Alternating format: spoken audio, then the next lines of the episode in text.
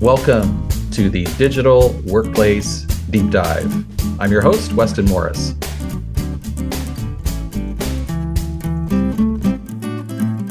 Have you ever had this experience? You've got an important presentation to give. So you decide, I'm going to head over to the conference room a few minutes early and make sure that everything's connected properly. And to your horror, everything's a mess. Wires are unplugged you aren't sure how to get the smart whiteboard connected to your Teams or your Zoom session. You're not even sure are we're using Zoom or Teams. Will remote attendees be able to hear you? Will they be able to see you? You remember the last time you went into this conference room, there was a horrible echo every time Tom joined in from his home office. And it's even more scary when you walk into a new conference room at a facility that you've never been to before. That first few minutes of panic is just absolute terror, is it not? Well, you will be very happy to know that my two guests today are very familiar with that problem and they have a very delightful set of solutions that I think you'll be very interested in. I'd like to introduce Stacy Harder and Rich Owen, who together lead the solution design of all of our Unisys offerings relating to any form of communication or collaboration in the digital workplace. Welcome, Stacy and Rich. Thanks, Weston. It's great to be here. That's right. Thanks very much, Weston, for this opportunity. Well, let's get started. I, I think this first question, I'm just going to go a little deeper in this. I kind of set the stage here with a challenge that we can pretty much all relate to coming into a, a, meeting room and it affects your ability to communicate and collaborate. What are some other challenges that you're seeing as you've worked with various customers? Well, Weston, I think you pretty much summed it up in the beginning of this little podcast here. It's you have people that are just used to what they have at home. So when they walk into the office, they're either expecting the same setup and it's not. It could be several different variations of, of different manufacturing, you know, components, or it's outdated and they haven't seen it in years. So I feel that that that seems to be a lot of the key points that you know clients come to us with is is that's what they're seeing and they need help with. It's kind of even worse than that, though, isn't it? It's when they walk into that room and it might not be online, or someone's taken a cable, or the screen's not working, or it's just infamiliarity with the equipment. They might not have been to the office for two years. They've walked in, it's completely changed. And that is one of the biggest problems I think we've all experienced. You, you come in and you're just dazzled by this array of technology in front of you. And the next thing, you, you spend the next 15 minutes trying to work it out and trying to log on and trying to join and then there'd be a technical problem. And I think something I've seen too, Rich and Stacy, is the gap, the experience gap between those that are physically in the room and those that were outside of the room. But prior to the pandemic, that gap always existed. And we just said, yeah, so what? They're almost like second class citizens, those connecting remotely. But then, as you said, Rich, we got during the pandemic, we got this expectation of all this great communication and collaboration ability at home. And we expect it in the office and we expect to be able to see each other and hear each other. They can't just be little, you know, dots in a big conference room and just a bunch of little dots that we're saying who's even talking. It's almost like sometimes the experience is even worse on the inside of the conference room than outside of the things. I know that we've invested heavily in, in collecting experience data on what's going on with the Zoom and the Teams uh, environments. And I think we were shocked to see that the data says that people coming back after the pandemic were having a worse experience. They got used to, as you said, great video quality. We invested in all this equipment at home and it wasn't set up. You know, everything set stagnant for a few years in the conference room. And even now that it's being upgraded, there's issues, even with things like subtle things like lighting. So, anyway, I think we've got the idea here about some of the challenges about having a great communicating and collaborating experience in a meeting room. Let's get to um, some of the solutions here. Uh, you know, Stacy, Rich, what are you seeing that uh, some of the, the clients you've worked with, what are they doing to get the most value out of all this investment? And are they even looking to support hybrid work, remote work, you know, through these? How do they ensure that there's experience parity? There's a lot, a lot of questions I threw at you there, but you know, Stacy, I'd like to hear from you first. One thing is QR codes. So if they they have resources walking into these various types of rooms. How do we help them understand what they're walking into? So, how can they utilize the equipment, maybe provide them with some guidance if they run into any issues? And so, these QR codes are to help the users when they come in. It's either a QR code that's on the display that they can easily use their mobile device for, or maybe it's on a pamphlet outside the door of the room. They scan it, And then it either helps them with a knowledge article or perhaps a video showing them how to use the equipment, as well as maybe some steps on, you know, if they run into any issues, what they can do to help self resolve there in the room. And then ultimately, if they have an issue that is outside of the norm, um, maybe they need to get in touch with someone live right then and there. They have the ability to use the QR codes as well to be able to get you know, an SME or someone that's, you know, smart remote hands. So they'll use the camera device on their mobile device to show that person there live. You know, this is the issue I'm having, and how can you help me then resolve it? I've mentioned several things knowledge articles as well as videos, YouTube videos we could show them, but it's also having that, you know, mixed reality as well involved in that for some smart hands let me just see if I got it. If I walk in a room, I see a QR code on the desk, I can scan it with my phone. It can get me connected to someone that can help me and even use merge reality to help guide me through connecting the cables. I love that. Yeah. I, I, yep. Rich, Rich, what are you saying? There's also that traditional way of hands and feet, people on the ground, that diamond glove service where they can just go to a tech cafe and request someone to come out and help them. Sometimes, especially for certain personas of the workforce, that's what's required. Think about an executive suite. If there's going to be an all hands, they want somebody there to ensure there's that there's that physical reassurance of someone being there to help people out should something go wrong. We all get very sort of like hepped up in in the technology and what we can do, and sometimes perhaps the easiest solution is boots on the ground. And I can see where that would be especially useful, Rich, not just for you know an existing conference room that's that's always there. But I think you were maybe even be alluding to a pop-up scenario where hey we're having a conference in a in a new location at a hotel or a, a venue or something like that and we just need it working for the next day or two. Yeah that's right. Stacy do you have any other examples of what you see some of your clients doing to improve their communication and collaboration experience?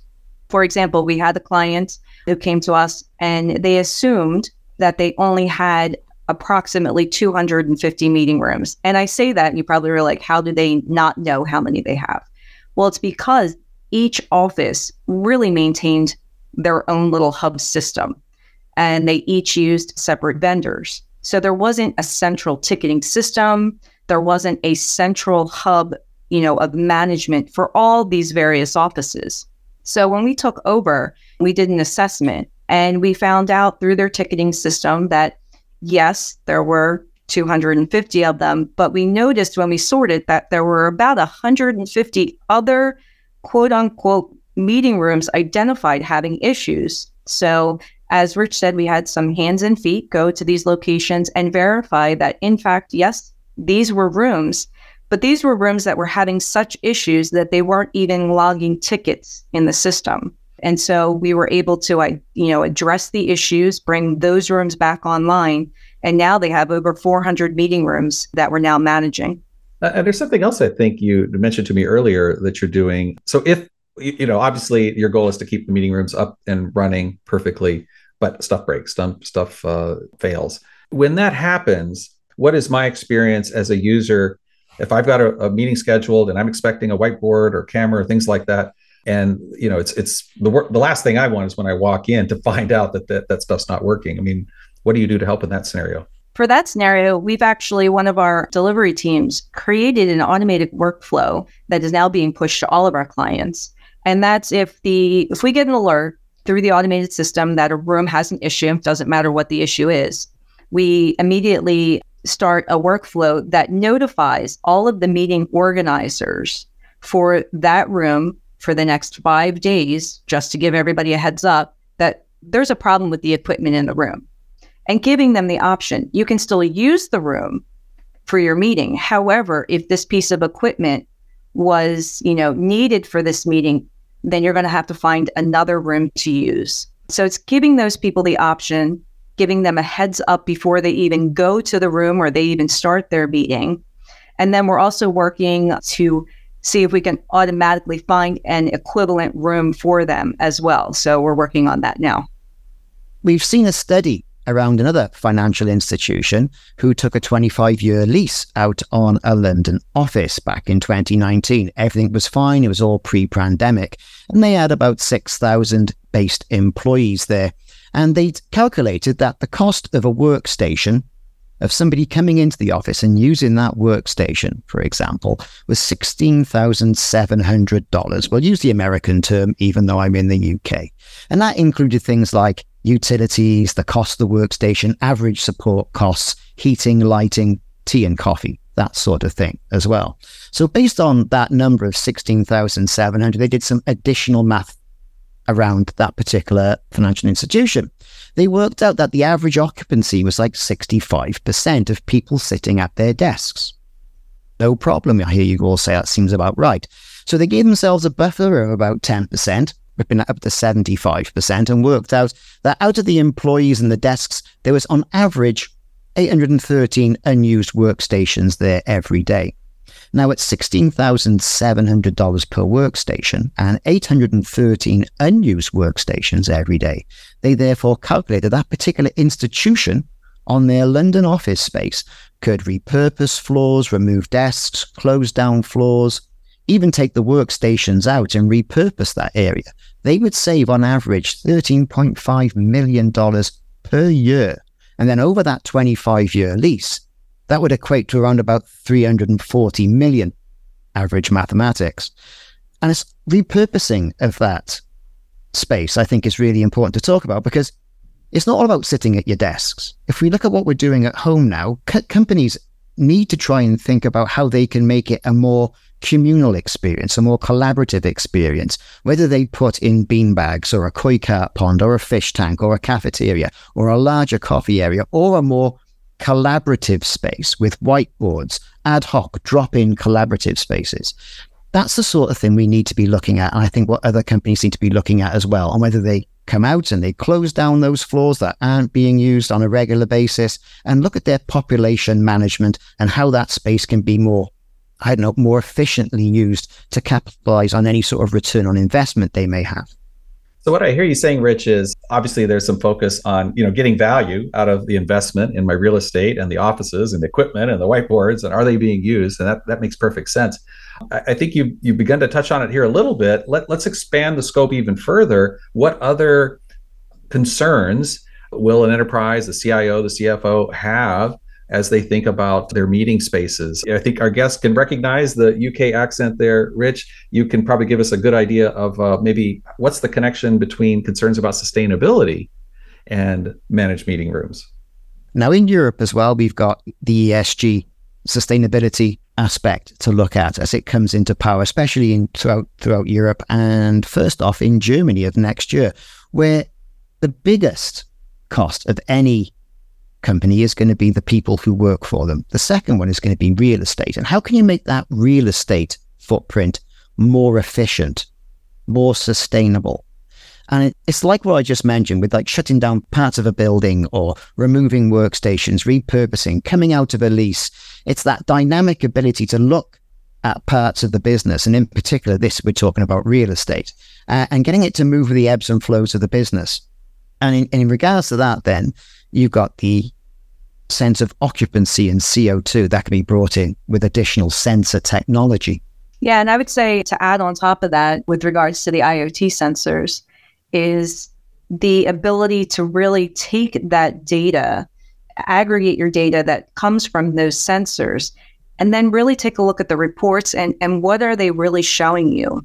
For example, we know of a client that installed IoT sensors and they had about four floors after two months, they were able to determine uh, through the analysis from the reporting that folks primarily like to go into the office, of course, Monday through Friday. They did have folks going on Friday, Monday through Thursday, I should say. They did go in on Friday. However, it only equated to about two floors. So the building manager said, okay, well, on Fridays, we're, uh, we're going to institute that you know, the top two floors are going to be shut down completely. So you can only reserve spaces on the first two floors. And what that showed is when they shut down those floors, they literally powered them down. They shut off the HVAC and they were able to save approximately $6,000 every Friday by doing that. And now they're looking at the rest of what their insights and analytics are telling them about the rest of the week. Are they able to consolidate floors on those days as well?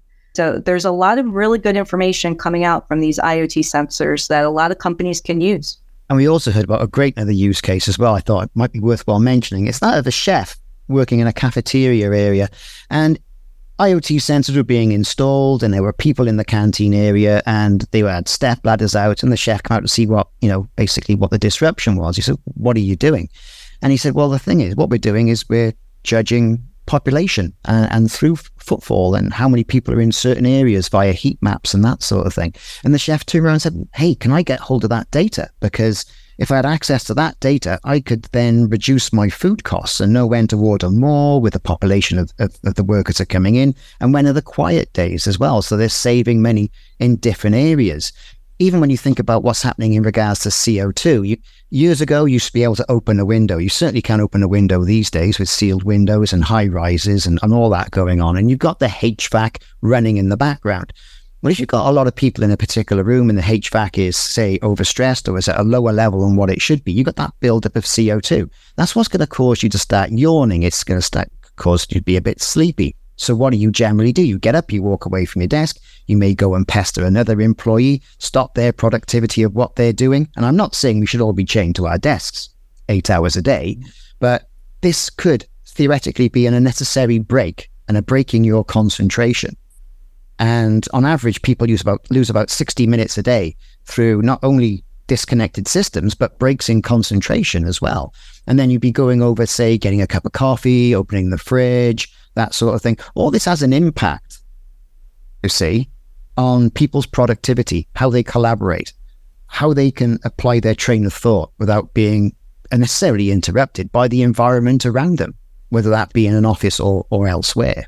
Now, I'm going to take a step back because just a few years ago, there were predictions that all of our communication and collaboration would be through virtual reality. We would all be talking through avatars and have an avatar representing ourselves and it would just make life better. And, and you know what? That's not happened. I'm not seeing that. Very few cases am I seeing, you know, people collaborating just in that model and getting value out of it. So my question for the two of you is, what about VR? Does it have a place at all in our communicating and collaborating?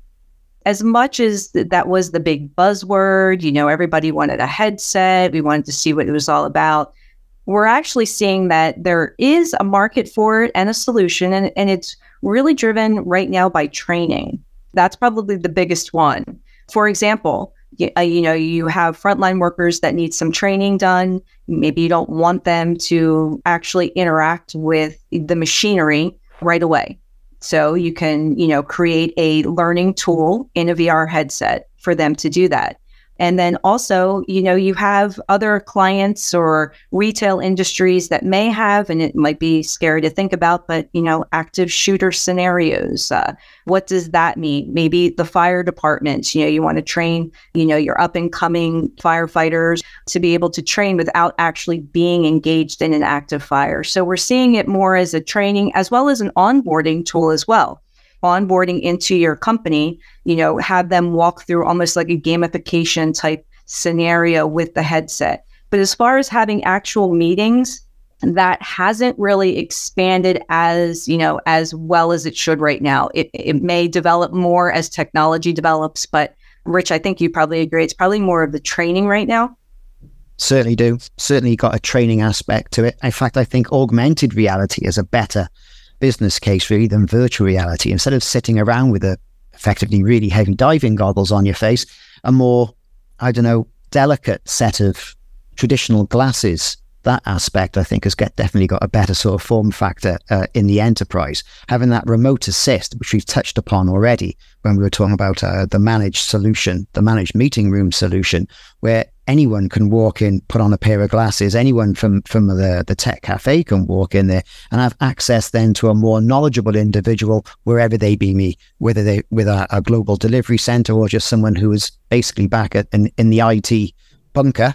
Uh, giving them advice on how to fix that solution. So, with that technology, you're no longer limited to having the skills yourself. As long as you can go in there, you've effectively got eyes, hands, and the ability to communicate with somebody who is who is more obviously more knowledgeable than you and can fix the problem and can guide you through it. Hey, Rich, I want to come back to though on something else. Uh, Stacy mentioned frontline worker. I know that's a, a, really a topic that you dig into a lot and you, you think about a lot. Going beyond what we talked about about VR, MR, AR, what are some of the challenges, real quickly, that you're seeing with frontline workers in manufacturing in their ability to communicate and collaborate in more traditional means? And what are you seeing as, as some of the solutions that's filling the, that gap today? So, frontline workers actually deserve to communicate and collaborate just like people who sit behind a desk. And if you look at and break down what meeting technology is, meeting technology just brings people together. It allows people to communicate. Now, whether that's through traditional meeting room solutions or whether that's through a headset. And as we've mentioned, augmented reality with a picture in picture just below your vision. But really, it's about being able to consume a productivity suite. It's about able to consume information. It's be able to, to link and connect to other people, whether that's through push to talks via productivity suite hubs, or whether it's to have contact with a control room to save you time from having to go back to a control room every five minutes to get additional work orders. That information should be surfaced in in a medium that's consumable to the worker. And normally with frontline workers, it's through ruggedized devices or headsets like what we've mentioned, or even something that's been bolted to the forklift truck in front of them. All this would be incorporating not only the productivity suite and traditional forms of communication, but it's also going to start incorporating IP, such as smart picking in a warehouse environment or in a loading dock at an airport or smart loading as well. That could be an option as well. Bringing that logistics information away from the traditional clipboards that we usually see when we gaze outside a window of an airplane and into a more 21st century device that's being ruggedized and is persona driven to the individual who's using it. Well, we have really covered a lot of great stuff here. I know we started off talking about meeting rooms and there's a lot of focus on that. But Rich and Stacy, you've helped me see the importance of thinking about communicating and collaborating in various workspaces. Uh, it could be a uh, manufacturing floor for frontline worker. It could be smart uh, buildings, smart warehouses. All of those we need to take into account. So I think let's uh, wrap up with getting your tips on where to get started. If I am a CTO, CIO, CFO, and we're thinking about how to improve communication and collaboration in the workplace. Rich, I'll start with you. Yeah. So for me, it's all about definition of the problem. What is the problem you're trying to solve? And with that, let's face it, it comes down to good consultancy and organizational change management.